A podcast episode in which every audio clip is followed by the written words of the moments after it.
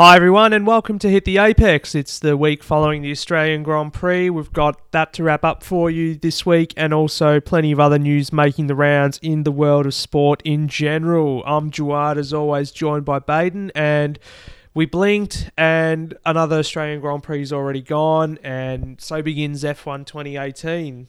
Yeah, I think mixed emotions. It was a great weekend whilst it lasted. For all that build up, once again, you get back to reality and you don't even realise that it occurred in the, the first place yeah, as I said, blink and you'll miss it, and it just feels that way heading back into the normal working week this week. But anyway, let's talk about the race and the weekend as a whole. Great weekend, except for the fact that the rain sort of um, washed things out a bit on Saturday. That wasn't very pleasant at all. But uh, as far as the race itself is concerned, yeah, Sebastian Vettel making it back to back wins here in Australia. Strategy masterstroke, you could say, or he lucked into it, of course. Opportunistic at the least. Opportunity opportunistic indeed. Um, and it was the curse of pole position that struck Lewis Hamilton once again. He claimed his sixth pole position here in Australia, equaling that record that Ayrton Senna set um, back when they had the Grand Prix in Adelaide.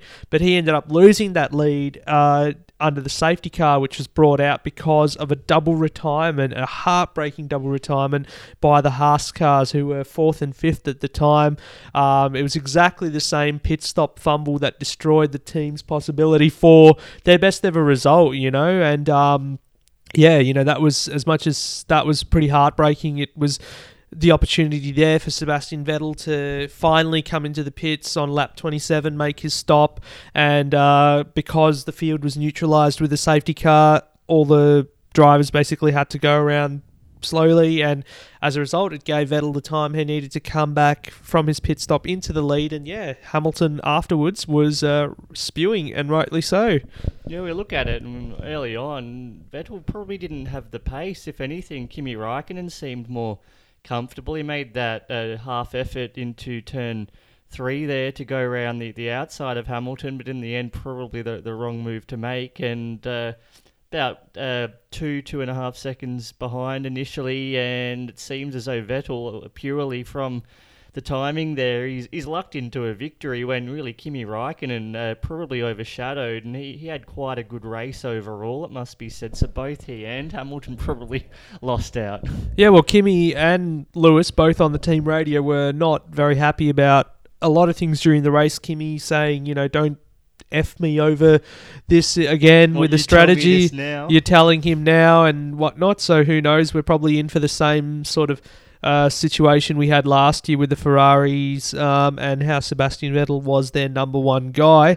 Uh, but Lewis Hamilton, just all race, or well, if you want to go for the whole weekend, he was pretty grumpy all weekend from what was being said, and even just looking at him, his uh, general demeanour as well. He just didn't seem uh, happy about things. Who knows? He's the reigning world champion. I thought he would be quite happy with that, but um, came out in qualifying and pretty much blew the rest of the competition out of the water with party a party mode. Party mode, indeed, yeah. Which um, you know, then in the press conference afterwards, there was a joke. Seb saying, you know, you can party today, Lewis, but uh, you know, me and Kimi will be partying tomorrow, referring to the race. And indeed, Lewis was left mincing on his words because uh, Ferrari with Kimi and Seb were indeed partying Sunday night with the win, and also third place for Kimi Raikkonen as well, who you said, yeah, had a clean race. He was quick in that first part of the race, but then when Vettel took the lead, um, he basically was relegated to having a lonely affair in third. But he had a bit of company with Daniel Ricciardo towards the end of the race, and Ricciardo, I guess, another missed opportunity for him to finish on the podium at home. He started in eighth as a result of a three-place grid penalty for driving under the um, speed limit or whatever during the red flag in one of the practice sessions earlier on. So that was a bit of a, I guess, a Mickey Mouse penalty, you could say. And starting the race from eighth, he made his way back up to fourth. There was that hope that he would be able to pass Kimi Raikkonen, but you know, I guess one of the big talking points from this race is the lack of overtaking and the fact that you know, despite the improvements from last year, these cars are still very hard to follow each other, and perhaps it could be circuit specific. We'll see when we get to Bahrain, but yeah, certainly here in Albert Park, it was very difficult for Ricciardo to try and get past Raikkonen. Yeah, again, uh, the knee jerk reaction after one race, everyone's quick to to soil Melbourne when the truth couldn't be further away. We've had some great overtaking, really, until probably the, the start of the hybrid era. It was one of the most dramatic on the, the calendar there, and you can see there was talk com- coming into this season of some minor alterations, and perhaps it's something to, to still think on, but I think we again need to see at least the flyaway events where it all settles out before there's any definitive moves made. And as it was, Daniel Ricciardo there, you could argue that the way he did charge through to really only a couple of seconds off P2, he arguably would have been outright second without that penalty, would have lined up in fifth. So it's really encouraging to see the Red Bulls uh, without getting the the podium finishes we had uh, talked about in the lead up to the race. They really look like they've, they've got a really competitive car there, and if anything. Uh, with Max Verstappen, we'll touch on in a moment there. He really butchered an opportunity himself to, to be on that podium. Yeah, exactly. Uh, going to Max Verstappen now, of course, he started from fourth, but ended up dropping to sixth. He had that little moment at turn one where he spun the car pretty gracefully, of course, but um, managed to spin the right way around again. But of course, for the rest of the race, he well, we found out after the race that he was effectively driving a car that was broken. So it was a good effort from him to get back to sixth, and he was stuck there behind one of the McLarens. We'll get to in a moment, but yeah, you know, missed opportunity for Red Bull there from Verstappen's point of view, and I guess is this this aggressiveness that we've seen from Verstappen all the time? Is he going to mature at some point? I guess first race of the season. Don't want to read too much into it. Yeah, but what you said about the Red Bulls having good pace at the moment, yeah, we should be seeing him in the mix for podiums. And if they were perhaps in that position that Vettel was um, when he went in for the pit stop, then perhaps we could have had a Red Bull win here um, in Melbourne over the weekend. So encouraging from Red Bull there. They're still, I guess, ahead of the rest of the other competitors, um, except for Ferrari and McLaren. No, Ferrari and Mercedes.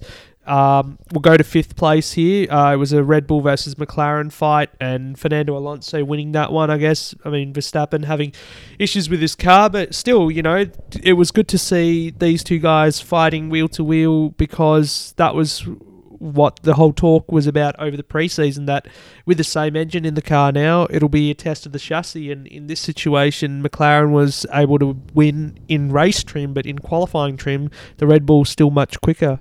Yeah, you can see with McLaren, they get a complete weekend together, and it's a very handy package there. And Alonso always maximising those opportunities, so it's probably not the most 100% realistic uh, outlook of what's to come through the season. But just as far as optimism to see such an iconic name back in the points, it just shows you that when they get uh, their head around again the Renault package at full integration, it's always going to take some time. But if that's uh, we're, we're top fives. It's not podiums and victories that everyone wants to see McLaren at, but it's certainly a good starting point. For Red Bull, really, who knows? Like the whole weekend, you come away and Mercedes is undoubtable that they've still got the car to beat, and they had the software bug, which we'll probably mention shortly, whether that was an excuse or not. But uh, I think that behind Red Bull, behind Ferrari. Then you got Haas there, misfortune, which we mentioned. McLaren gnawing away, and they've come a long way in that uh, off season. Yeah, well, we'll see when in the next race whereabouts Haas actually are when they actually finish a race. Um, unfortunate again with what happened to them and Kevin Magnussen running fourth, Romain Grosjean fifth.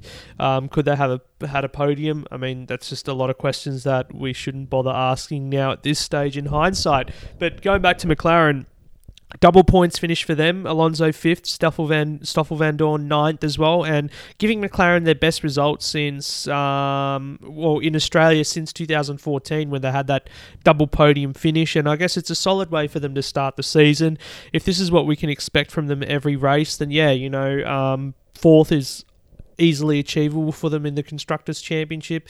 You'd think that at some stage they'd be able to pick up a, a consolation podium, perhaps, but they've already said coming out in the first race that their target is to reach Red Bull by the end of the season, which you think with a whole season ahead of you, 20 races to go, it is achievable depending on how their development goes and everything. But, you know, they're still under the scrutiny, they're still under the pump um, because they've come out and boldly said that, yeah, you know, without, with the better power unit, we should be able to be back at the front because we've had the best chassis all along.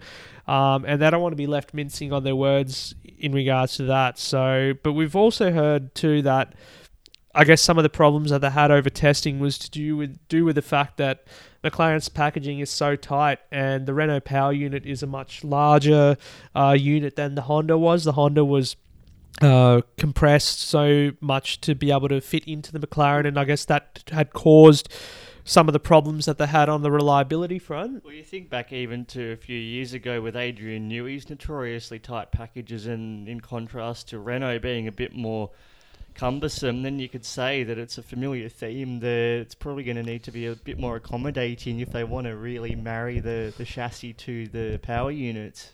Yeah, so you know it's nice to have that tight packaging at the rear, spe- specifically for aerodynamics and all that. So that'll be interesting to see how things pan out. I mean, there was a bit of a worry at the start of the weekend when in the first practice session we hardly saw any of the McLarens out on track. You know, it was a glorious sunny day. I was sitting there trackside and wanting to see those papaya orange McLarens go past, but we didn't really see them at all. And second practice as well, we saw a little bit of them, but yeah, come third practice, it was. Um, you know, they were able to get their act together. And yeah, qualifying, they just missed out on the top 10 shootout, which was, um, you know, fair effort to them, but you know they were beaten by the Haas guys, the Renault guys. So I guess those are the two teams we can expect them to be fighting all season, um, as far as qualifying is concerned. And then in the races, it will come down to who's who's got the who's got the better, you know, sequence on the day. You know, Alonso, we know he can qualifying's not been a strength of his in the past few years. Even in the latter years at Ferrari, he was P5 not. P5 was synonymous with everything. Yeah, so he wasn't really qualifying near the front, but would end up uh, winning races, getting podiums, and now you know here qualifying outside the top ten, he was able to race to fifth. So you know if this is the kind of results we can get from Alonso and Vandoorne as well, solid job from him. Um, then yeah, it's a good season to look forward to.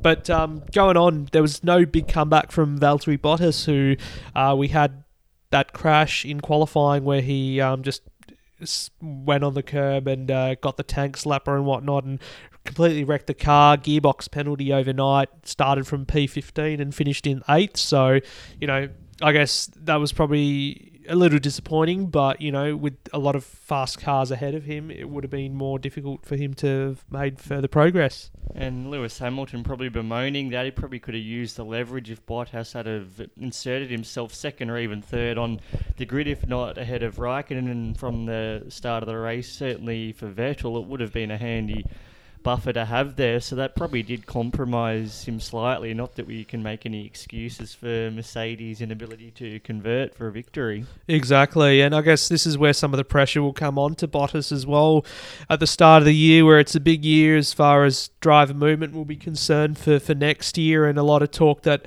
uh, Bottas is probably not favourite to retain that seat, and that you know with other big names on the market, Mercedes might try and uh, target them. So he's got to do a lot to keep his seat in as far as in the public's eyes are concerned. But you know he had a great year last year, first year with Mercedes. He won three races, of course. Was it three or two? Uh, Uh, yeah, three won the third at Abu Dhabi. yeah, so he had a few victories to his name. He was able to um, score pole positions and he was quick a lot of the time. So, yeah, you know, it's going to be an interesting year for Bottas, but yeah, you know, not the best start for him. I guess I think it was his worst finish here since um, he. At least since Williams joined up with Mercedes, his Yeah. first season maybe he was off the pace. Yeah, but but- certainly Williams, Mercedes onwards, he's been always around that top five mark. Exactly. So yeah, you know, and I guess this was his worst finish since he came to Mercedes as well. So um, that was very interesting to read. But uh, moving it on, double points finish for Renault as well, who had a bit of a quiet race. You could say we didn't really hear much uh, from them. Hulkenberg P7, good result for him, and. A very ill Carlos Sainz, as we learned, was uh, lucky to hang on to 10th in the end because uh, he had a drinks bottle ma- malfunction. Some were saying he was being waterboarded, yeah, um, essentially just getting saturated in too much fluid. So that was a bit of a, a novelty, but F1 always throws up those really rare situations you wouldn't hear about too frequently. Oh well, yeah, he almost vomited in the car. He said, or in his helmet, something like that. So, yeah, tenth for him at least. So good start to the season with them with points, and I guess this is the first time um, that Renault in a while have scored double points in Australia as well. So you know, two solid drivers there to look out for all year. And again, you know, it'll depend on their development and to see how far they can go up the table. Yeah, I think really, uh, again, such an outlier at Melbourne in tandem with the talk about overtaking. It's just such an early phase of the championship that we've got to let it all settle down. But the signs are there that that those, I guess, retirements from Haas, we know that they've got more to give, and Mercedes probably the team to beat, despite being second, that uh, otherwise there's going to be a few more things, more in the midfield, that have really got to shake themselves out. Yeah, exactly. And depending on when upgrades and that come as well, that'll probably uh, sort the field out a lot more. But um, yeah, moving it down now, and we had some unfortunate retirements, quite a few casualties throughout the race, and we already said the Haas cars were out. But uh, yeah, sandwich bag, believe it or not, ended Sergei Sirotkin's race debut quite early. Um, it was really early in the race, I think third or fourth lap that we saw him uh, pull over to the side and was out. And it was great seeing Sirotkin this weekend. Um, you know, a lot of criticism around his appointment there at Williams, but you know, there were times where he was a lot quicker than his teammate Lance Stroll, who of course have had who's had a whole season under his belt. And in qualifying until the final moment of Q1, I thought Sirotkin had Stroll in the bag, but um, excuse the bag pun there. Um, I thought he had him in the bag, but then yeah, Stroll was able to pull out a lap at the 11th hour to get himself into Q2. That would have been disastrous if both Williams were knocked out in Q1, but I guess that's going to be par for the course this season. We can't really expect them to be where they were a couple of years ago, Q3 guarantee. But yeah, uh, Lance Stroll ended up finishing the race in 14th. Um, he was outraced by another rookie, Charles Leclerc, on debut, had an error-free race in a arguably more uncompetitive car than the Williams. So good result there from uh, the rookie to do that, and a lot of. I guess attention on Leclerc as well, you know, being the Ferrari junior driver, and he's got to get those results to show that he's going to be a driver for the future for Ferrari. Yeah, I think Williams' result speaks to its decision to take on these two younger drivers, and they can't be too unrealistic with it, its expectations across the season. Maybe they're going to just be picking up those minor points rather than cracking the top fives that we're being accustomed to, and uh, a lonely race for Lance Stroll ultimately um, making up the numbers. And Charles Leclerc, he did all he could really. Sauber, they were they were well off the pace really up until race day, and Marcus Ericsson, indeed his teammate, was quite gutted when he retired early on. So it's pleasing to see that they still feel that they can do something on a Sunday, even if the outright speed isn't there to to do a lot on in qualifying. But even so, there was some good good pace again from Ericsson during qualifying, and Leclerc late in the piece. They managed to show that they can get a good lap together, and maybe being opportunistic, we can still expect them to pick up a point here or there yeah, you know, you might see at some point in the season one of them get out of Q1, you'd think, in circumstances. Hopefully, in the dry, they can, you know, just string together that lap to get them out there. Um, another team that I guess will struggle to see their way out of Q1 um, this season will be Toro Rosso. Same old outcome for Honda. Now, with Toro Rosso with that engine failure for Pierre Gasly, and uh, one of our mates was on the ground at turn 15 saying that yeah, when the Gasly's car went past with the engine blown, it left a very awful uh, odor in the air as well. And I'm like, yep, okay, same old story then this year. And Brendan Hartley finishing a lap down as well, despite having unlapped himself during the safety car, just shows you how far behind they still are in terms of the pace. Disappointing, I guess, with Gasly because they were basically bulletproof in testing as far as reliability was concerned. They didn't show any problems or any failures. And now, first race um, of a season where we've got three power units that need to last the year, and he's already lost an engine there. So, you know, we're going to be seeing grid penalties again. And we saw these two in particular, Hartley and Gasly, at the end of last year when they made their Toro Rosso debuts with the Renault power unit, were suffering from grid penalties as well. So, I guess, you know, what can we expect from them? Just shows when the Wicks turned up that Honda's still wanting, and uh, again, Just it shakes be- itself to bits. could be another season of torment, but thank God for McLaren. They're out. They'll be thinking, and I guess they've solved their um, teething issues through the, the testing, and they're looking on the improve. So now the ball's probably in Red Bull's court to see what they make of of Honda in the, the next few months, and they've got a decision to make regarding its own future for 2019 on the, the power unit front. Well, Helmut Marko didn't he say before the race that uh, before the weekend, in fact, that you know he reckons Honda will be on the same level as Renault by the end of the season. So Wishful that's a that's a point. that's that's a lot of progress to make. Still, I mean, I mean that was considering what they had done in testing. and It's like okay, they've got a reliable engine now. Let's just try and make it quicker. But the fact is that they've just gone and blown the f- engine in the first race means that there's still reliability issues to be worked on. So we'll just have to wait and see what happens. Um, moving it back up, sorry, Force India finishing outside of the points um, with Perez ahead of Ocon. Um, I guess what do we expect from them for the rest of the season until they get their upgrades? We know that they're in a bit of a financial situation if, if again. can get the upgrades if the funds come through. They basically, yeah, it's basically dependent on the money now, whether they can get enough funding to get those upgrades on the car. But um, you know, they're behind the eight ball, which is not good to see. But I knew, or well, we knew that coming into this season with the likes of McLaren and Renault and Haas making improvements, that it would be difficult for Force India on the shoestring budget that they have to maintain that fourth position that they've um, deservedly achieved over the last few years. So I reckon perhaps you know if they can get those upgrades on the car, they could perhaps mix it again in the points. But you know, beating Renault, McLaren, it's going to be a bit difficult this year, and I guess we're just going to have to see um, how the individuals fare. Ocon's going to be battling again with Perez. Um, we saw how heated things got last year between the two, and for minor points placings, I mean, are these guys going to do the same thing? It's going to be interesting to see.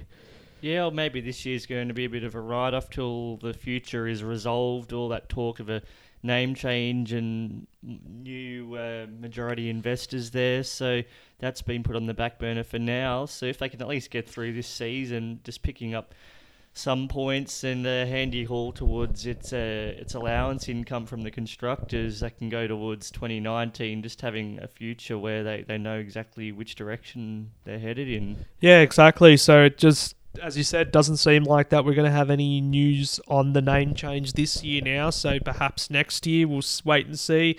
Um, still a lot of water to go under the bridge, but you know it's a team that have long struggled. They made the most of it over the last couple of seasons um, and went above and beyond. But yeah, you know to see them fall back again, it's kind of like that Williams thing where you know they've when they taste success, they've done so well. You don't want them to see. You don't want to see them go backwards, and I guess they've just got to work towards um, re this rebrand or whatever, and getting a bit of money back into the team. And yeah, they've. It's not about you know that they're doing anything wrong. They've got the right people there. Um, on the technical department. They've got the right leaders, Bob Fernley and Otmar Szafnauer as well. So it just comes down to having those resources on hand to be able to execute what they want. Yeah, it's just it's always precarious. F1 week to week, and then situations change, and suddenly the outlook can be a whole lot brighter. But we hope for them. We want as many cars on the grid as we can, and we want them being competitive. Exactly like Haas are. So just rounding it out, I guess. Um, going back to what we said earlier about the lacking, the lack of overtaking being lamented by many over the weekend, and of course, a lot of people have just come out of the gates and started criticising the race itself, saying that you know is Albert Park outdated now and stuff like that. You know, it's yeah, you know, it's not a very easy thing to digest. Of course, it's not anything to do with the circuit itself. At some circuits, you're going to be able to pass, others, you're not going to. And I guess you could compare it to Monaco, perhaps.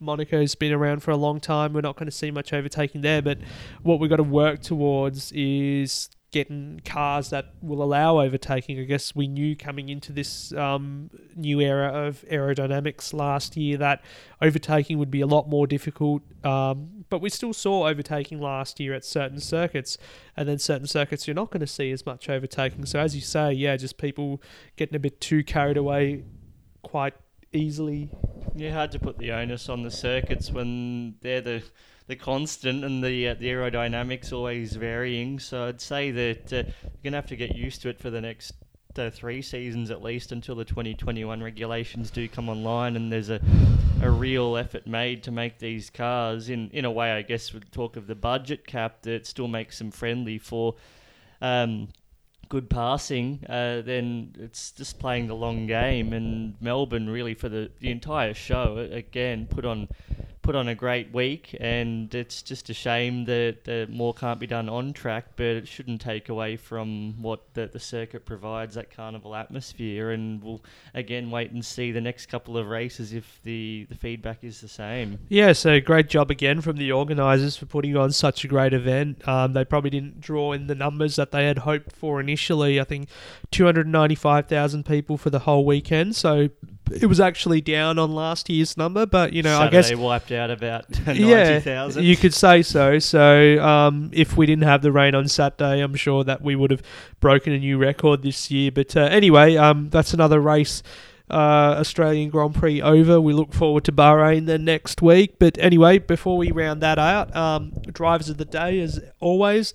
Um, hard to go past Fernando Alonso for me. I can see him picking up this uh, little award every on more. Sorry, I can see him picking up this award on many occasions this year. Um, as we said before, the car might not be top three worthy, but he, with his superhuman ability or whatever, might be able to snag a top three out of the car and to finish fifth ahead of a Red Bull as well with Max Verstappen behind the wheel. I'm sure he'll be happy to be in that position again where he gets to fight with the top guys on the grid.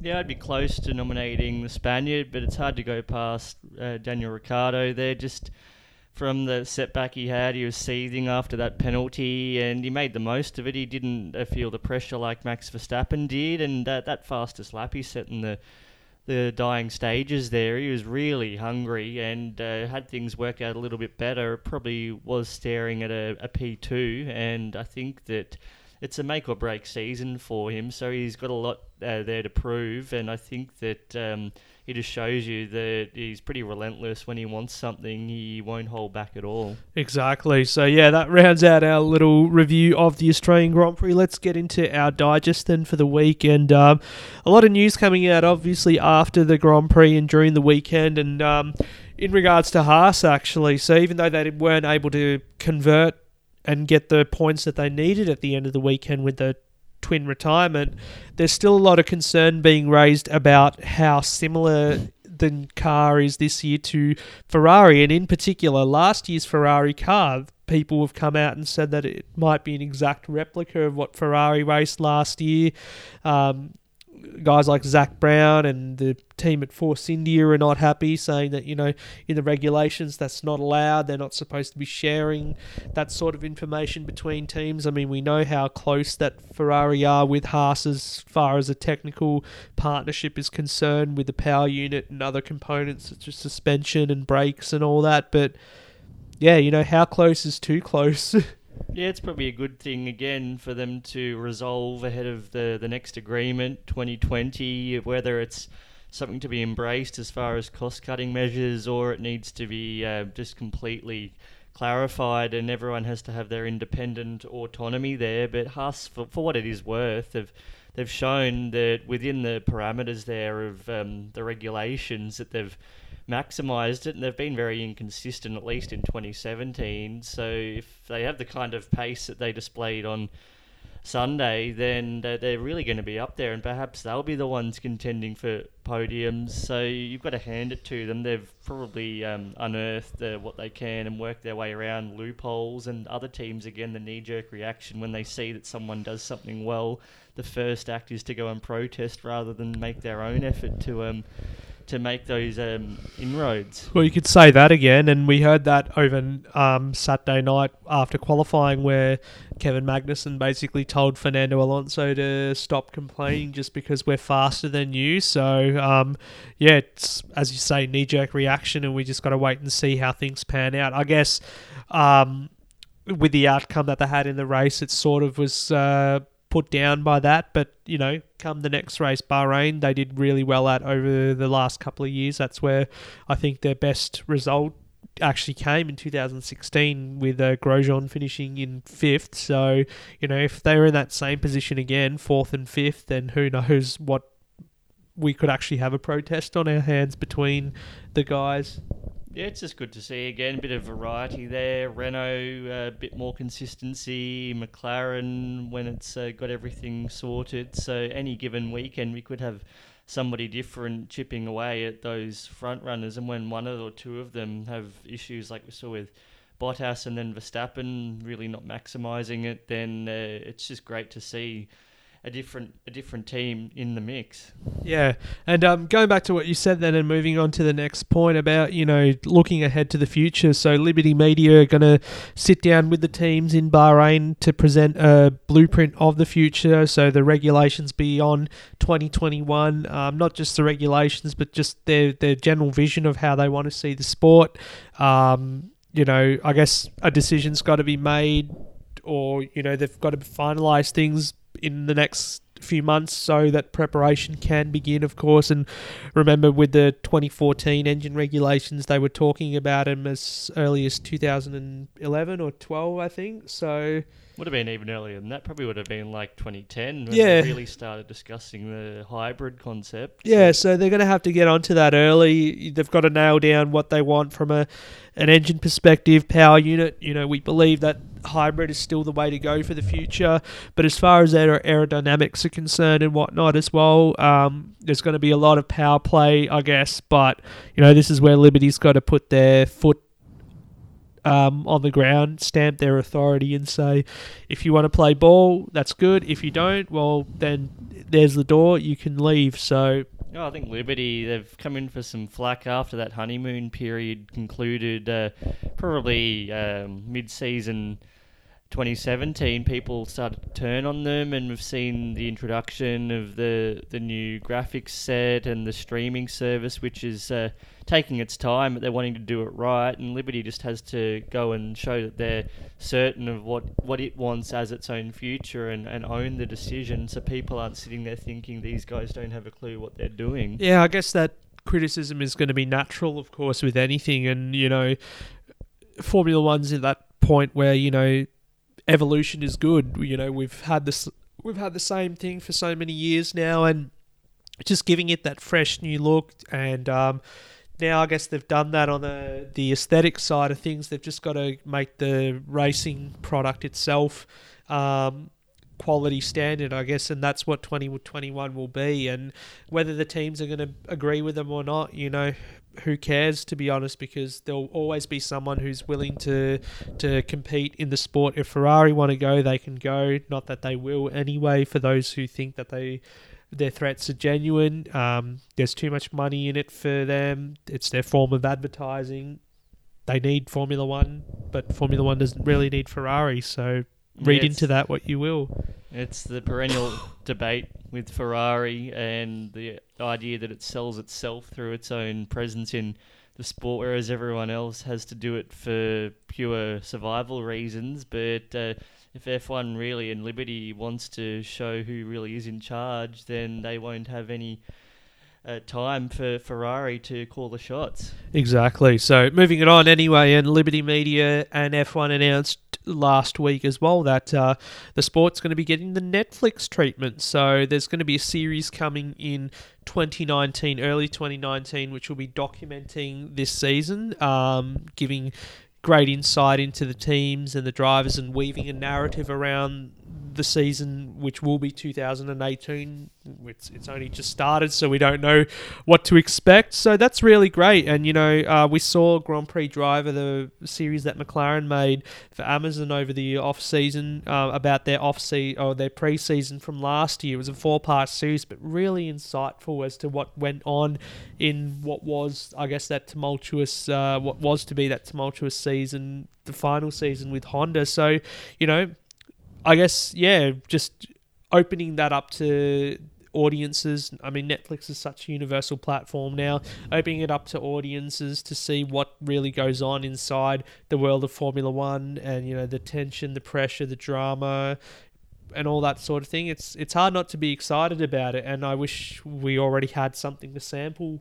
Yeah, we just got to be patient. Good things come to those who wait, and Liberty will make sure it gets it right when it does have its release. And it's probably a sign that a lot more teams and, and motorsport as a whole will get around it and have its own content out there that really is tailored towards its fans for the increased exposure. Well, we did make the comparison that they have here in Australia on Fox Sports or whatever Supercars Life, which is a behind the scenes uh, program that goes into the lives of the drivers and their families and all that sort of thing and shows what it is, what every, all the preparation that goes into what they do off track as well. So that's excellent insight and it's uh, just opens their world up a lot. You know, Formula One drivers for a long time now have been, or the world of Formula One in general has been really exclusive, and you can't Very really, insular. you can't even, you can't see on the inside. But now with Liberty Media, you know, we're starting to get that door open, and you can see what goes on inside and everything. And a Netflix series, as you know, some might call it silly or whatever. It's an amazing idea to be able to see what goes on inside, and who knows, like there could be more with all the connections that Liberty have as far as distribution and whatnot and partnerships are concerned. You know, give us some more F1 movies, perhaps. You know, that'll be great to see. Yeah, they're just getting started. Um, moving it on, Zak Brown uh, was on hand, of course, with McLaren this weekend. It was his first time uh, linking up with Walkinshaw Andretti United in the supercars category, and I guess he had a bit to say too about the future of that sport too, saying that you know why don't we invest in hybrids rather than switching to V6 turbocharged engines, which um, Holden will be introducing for next season. Um, saying that it's a bit of a waste of money and he's got to find a way of being relevant to road cars, which hybrid engines are. And of course, uh, what was the other point? Oh, yeah, that's right. Um, making it so that it's still training up young engineers and developing innovation and all that. So, what do we think? Hybrids in V8 supercars? Yeah, certainly, I guess, coming from the F1 background, he has that that knowledge. It's ruffled a few feathers with Roland Dane, with Triple Eight now, the factory Holden team homologating the the uh, recent chassis, which we've seen next season. The V6 will come online. We might see some wild card entries in the, the back half of this season. So he's probably not most pleased with this idea of maybe a split in categories, multiple tiers. If we did have some cars retaining what has been the status quo for the past couple of decades or so, and uh, the V6 is being seen as a future which probably doesn't have any real relevance to the Australian market. But uh, I think Zak Brown's got a point as long as it's done in a, in a way that's not going to blow the, the budget out of the water. Exactly. So it, it's good to hear Zak talking about supercars, of course, now involved with that Walkinshaw th- team through his United Autosports um, outfit. And I guess the next piece of news as well, uh, linked to United Autosports, is Juan Pablo Montoya going to be contesting the 24 hour Le Mans this year. His quest for the Triple Crown, of course. He's won the Monaco Grand Prix, he's won the Indy 500 several times. So now it's Le Mans that he's got to tick off and win that one so he can be the second man behind Graham Hill to have completed the Triple Crown. Yeah, I guess he's uh, eyeing that off uh, with Fernando Alonso. It's in the not too distant future. He's got his own designs and a lot of, just not just Montoya for the Triple Crown, but a lot of drivers showing some receptiveness to even the supercars, especially with this collaboration. Zak Brown, a bit of a conduit there. He's many strings he can pull, can put people in places, and we might be seeing these international stars on a supercars grid at Bathurst and the like in the foreseeable future. Well, you were saying earlier that Stoffel Vandoorne's um, expressed his interest to race at Bathurst one day, so perhaps Zak could put him in touch with the Walkinshaw guys to make that happen. Fernando Alonso, of course, and of course the Penske link that Oh, Alex is Rossi there with a- co, Michael yeah, Andretti's son. Yeah, so pretty much, you know, that's I guess where the benefit is of having these partnerships between um, outfits. And we heard Erebus Motorsport too in the lead up to the new season saying that they're investigating a potential partnership with someone stateside as well. So you know, I guess it's it's viable. It helps um, them economically and on a business perspective as well. I mean, Penske in particular, they've got you know their Penske Empire, the trucking business, and everything, which is present here in Australia too. So it is of benefit two ways, I guess. It works both ways for them. yeah, you can just see that globalization. As long as it's uh, not saturating the market, we've always got to have the priority given to the local stars who have cut their teeth for so long. But any time that you can expand it to a new market, you've got to pursue it. Exactly. So I guess that wraps up our motorsport content for now. We'll talk a little bit later as well when we do our uh, new thing sport. Uh, a sporting moment of the week. So that's basically where we just talk about anything that's our highlight of the week, whether it's in uh, motorsport, footy, cricket, whatever. But um, before we get into that, um, I guess the whole world of sport this week was uh, rocked by what happened in South Africa with the Australian cricket team.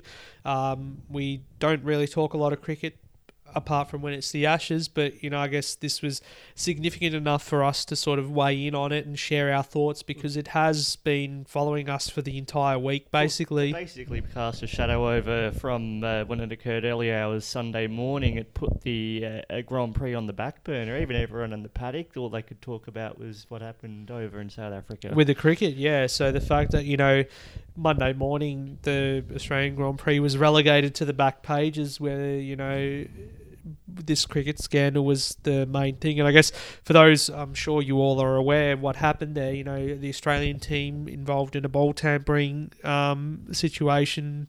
Three players have been banned. The coach has resigned.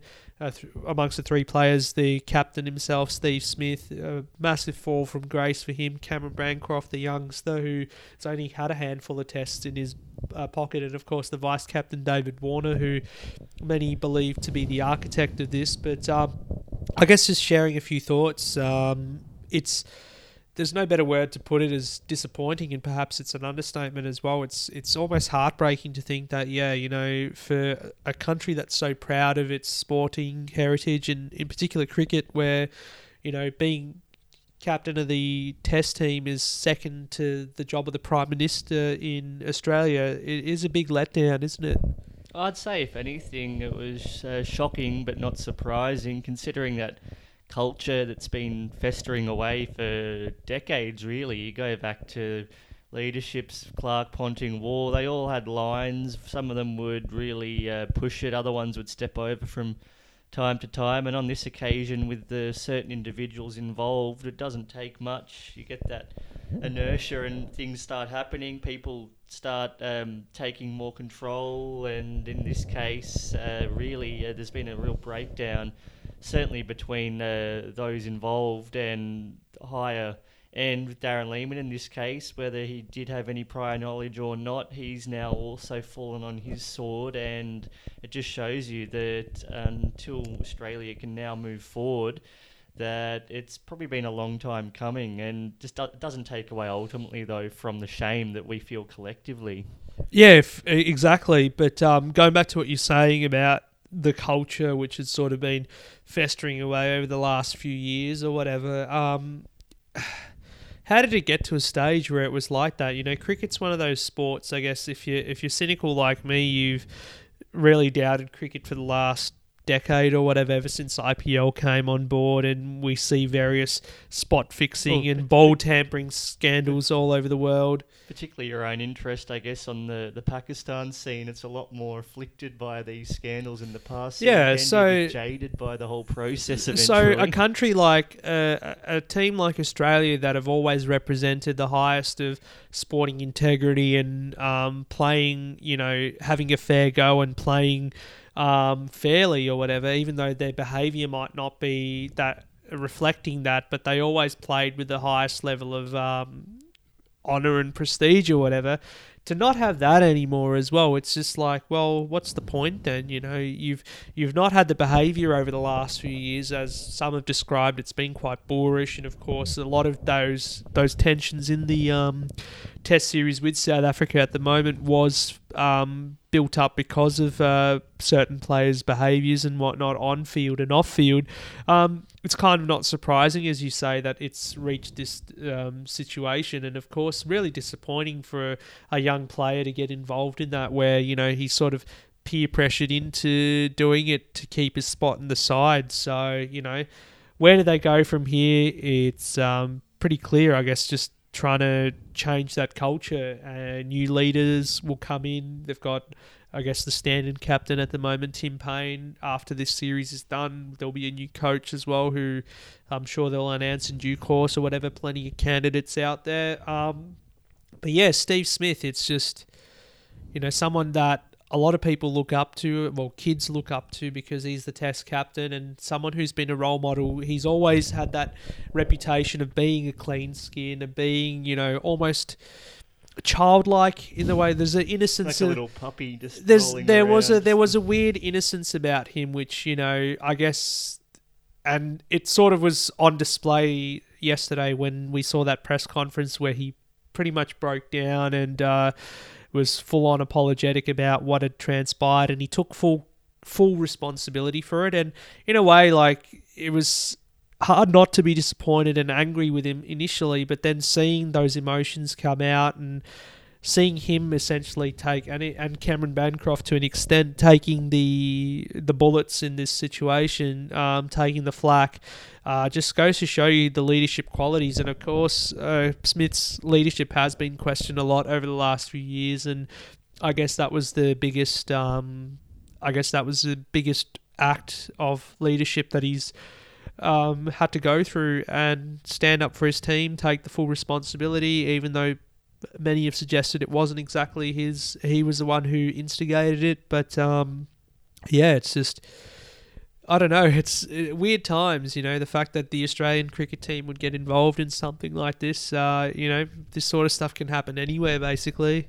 Oh, there was one question mark about Smith's leadership over his tenure, is probably that malleability to maybe not more senior, but uh, those with more authority in the sense that they get what they want. And clearly, on this occasion, he's been a bit naive, and you should have known that this was something which just should never have proceeded. So um, it's caught him short, and you can only hope that in the long run that he's got that 12 months as it is now of introspection and he comes back as an even better not just a cricketer but as an individual and i'm sure that all of the people involved um, had plenty of time to lick their wounds and whoever chooses to make their own beliefs whoever wants to come out and take ownership steve smith on this, this occasion he can't be faulted for saying that the, the buck has stopped with him in this instance Yeah, so I guess taking that onus upon himself to to take the hit for the team, and um, they're only gonna it's only gonna make him a stronger person anyway. But you know he's still young. I'm sure 12 months later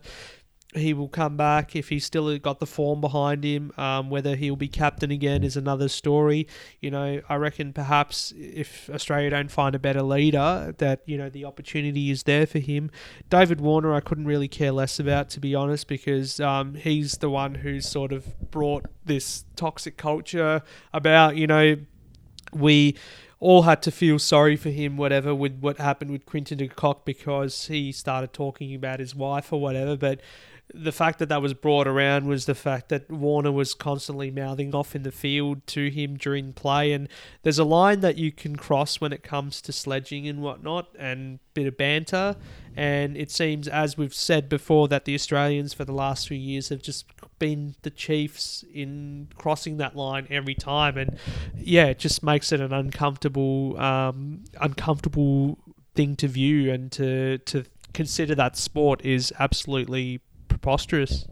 At the same time, we can't lose sight of the fact that Warner's been a, a great cricketer. Unfortunately, uh, he probably had a couple of years of real stability there, and it seemed as though that family side really had made him a more balanced individual. But uh, he's probably slipped back into those old habits, uh, certainly through the Ashes campaign. And uh, what the greater shame is, though, he seemed to really thrive in the, the leadership uh, spotlight when he took on the uh, the limited overs and T20 captaincy there on that tour of New Zealand. It seemed as though he was really coming into his own. So to have regressed to here, it just uh, makes the downfall even more disappointing. But the fact is that, he's the instigator of it all. So he's going to be the one, as much as Smith was the leader, people will associate this and he'll have forever black dot tarnished against his Yeah, name. well, I wouldn't have him as captain. Uh, like before, I didn't really want him as captain. Now, definitely, Oh, I wouldn't wanna see him be as captain, Never yeah. He said that he's um, ineligible to ever captain a, an Australian international team upon his uh, return if it does come to pass. Yeah, you know, got no humility or humbleness about him whatsoever, which is a traits of a captain that you need. And just while we're still on the sub, uh, while we're on the subject, you know, a few years ago we heard um, Brendon McCullum, who was the former captain in New Zealand, come out and say that you know it should be played with humility and respect and all that, and um, the sledging and whatnot is unnecessary at times. And the Australian public basically shamed him and just called him basically a pussy for for making those sort of comments. And when you look at it in, I mean, at the time and now looking at it in hindsight, it's like maybe he has a point. You know, there is a line that you know when it comes to sport, yeah, a bit of banter is good, and we like to rub the salt in the wound a little bit, but don't get too carried away. I mean, at the end of the day, it's a game we're playing. You know, we're playing it for fun. That's what we're taught when we're growing up. That we're playing, we play sport for fun, to have fun, um, and learn things. You know, learn experiences about life. Not take it to the point where you know it's like, oh, you know, your wife is this and this, or you're this and this, or whatever. You know they all end up ultimately living on this pedestal where everything that goes on in their public and personal lives is in the public spectrum, essentially, and it's always monitored closely, and eventually the the pressures can come one way or another, and in this instance, it's it's led to these events, and uh, it's a culmination, really. It's it's over many months and years again, and on this occasion, it's um, who knows, talking about other teams, whether they've done the exact same thing in the past. Australia, as far as its reputation in the past, uh, whether it, it holds itself to a higher level of, of courtesy than the rest, this is the moment where they draw the line in the sand and I guess, reinvent itself moving forward. Yeah, they've got to. There's no doubt about that. So good luck, I guess, to the team with the final test in South Africa, which gets underway later today. I'm pretty sure. So um, we'll be watching that indeed. But yeah, I guess the enthusiasm does get a little curbed with with what's happened and everything. But anyway, let's wrap up the podcast on a positive note. Um, sporting moment of the week. So every week we're going to pick out our favourite moment, whether it's in motorsport or in any other sport. And I guess it's hard to pick out anything in cricket this week, to be honest. But um, yeah, you know, what did you what stood out for you over the last week in the world of sport? You know, we had footy come back um, round one. I'm not going to say that Collingwood um, was your favourite moment, well, but no, certainly nothing to do with football. I'd honestly say sticking on the cricket theme, just seeing Steve Smith there at the press conference last night, showing that he's just a human like everybody, and there was nothing scripted about his performance there, no stage management, and also to a lesser extent, uh, Darren Lehmann, the effect he felt seeing Smith and Cameron Bancroft uh, with with their conferences, it moved him to uh, after 24 hours, where he said he'd be continuing to also um, announce his resignation. That these guys, uh, they're affected like everybody, and they can see in their own degrees of um, complicitness that um, it's time to, to move on and just reflect on what happened. But we need to, to give them all a break eventually. But it's just good to see that it wasn't some sort of robotic response of just saying, oh, sorry, it won't happen again. They, they genuinely owned uh, their sentiments. Yeah, so I guess, yeah, what you said about Darren Lehmann, just feeling it that it was time to move on amongst all that. And yeah, Steve Smith, nothing scripted about that at all. But um, for me, I guess, yeah, not going off cricket and back to motorsport, actually. We didn't talk really about supercars over the weekend with the championship round, of course. But for me, my favourite moment of the week was um, Scott Pye breaking through for his first win um, in supercars. He's had 165 races and finally, you know, to be able to do it, it was a tough race. It was changeable conditions. It was getting dark there at Albert Park um, Saturday night. And he had Jamie Whincup, the seven-time uh, seven-time champion, behind him, and just the composure to hold himself in the lead and to be able to do it. And this is a guy who's faced so much adversity adversity throughout his career. He's been dumped from so many teams, not particularly of his own fault, but He's just been unlucky. He's been in a lot of accidents. But finally, you know, we're seeing that mature Scott Pye come out, the talented Scott Pye that we've all been hoping to see succeed. And now, you know, with the new Walkinshaw and United team, for him to break through for the first win of that alliance only into the second round of the championship is quite warming to see. And yeah, you know, there's if they keep the faith in him, then we could yet have a champion in Scott Pye. Well, finally, he's got that stability instead of being bandied about and being that second option when someone else decides that it's too hard to to get their head around something. He's now got a place where he feels like he belongs and he's got the backing there. People want to invest into him, and as far as being the future there, he's certainly got it all ahead. Yeah, so you know we'll talk more about supercars next time, but yeah, great weekend anyway for the category there, racing for championship points. Um, Shane Van Gisbergen retains the lead despite having a bit of an off weekend, but uh, yeah, it's going to be a close one. We've had we had four different winners across the weekend and five winners across the first six races, which is good to see. With David Reynolds also winning the last race, Darren Albert Park, Scott McLaughlin winning one, and Jamie Whincup getting on the board too. So another interesting year lies ahead for supercars as well. But um, as far as yeah, this week's podcast is concerned, thank you very much for tuning in. Um, a bit somber, of course, with the cricket news and whatnot, but uh, hopefully normal service res- will resume next week where we can talk wall to wall motorsport and maybe a bit of footy depending on how things go uh, for your team this round. My team has already lost uh, in the North Queensland Cowboys, so I'm definitely not going to be talking about them unless you want me to break down like Steve Smith did. But anyway, uh, let's wrap things up. Enjoy your weekend, and uh, we'll see you guys next week. Pleasure as always. Until then.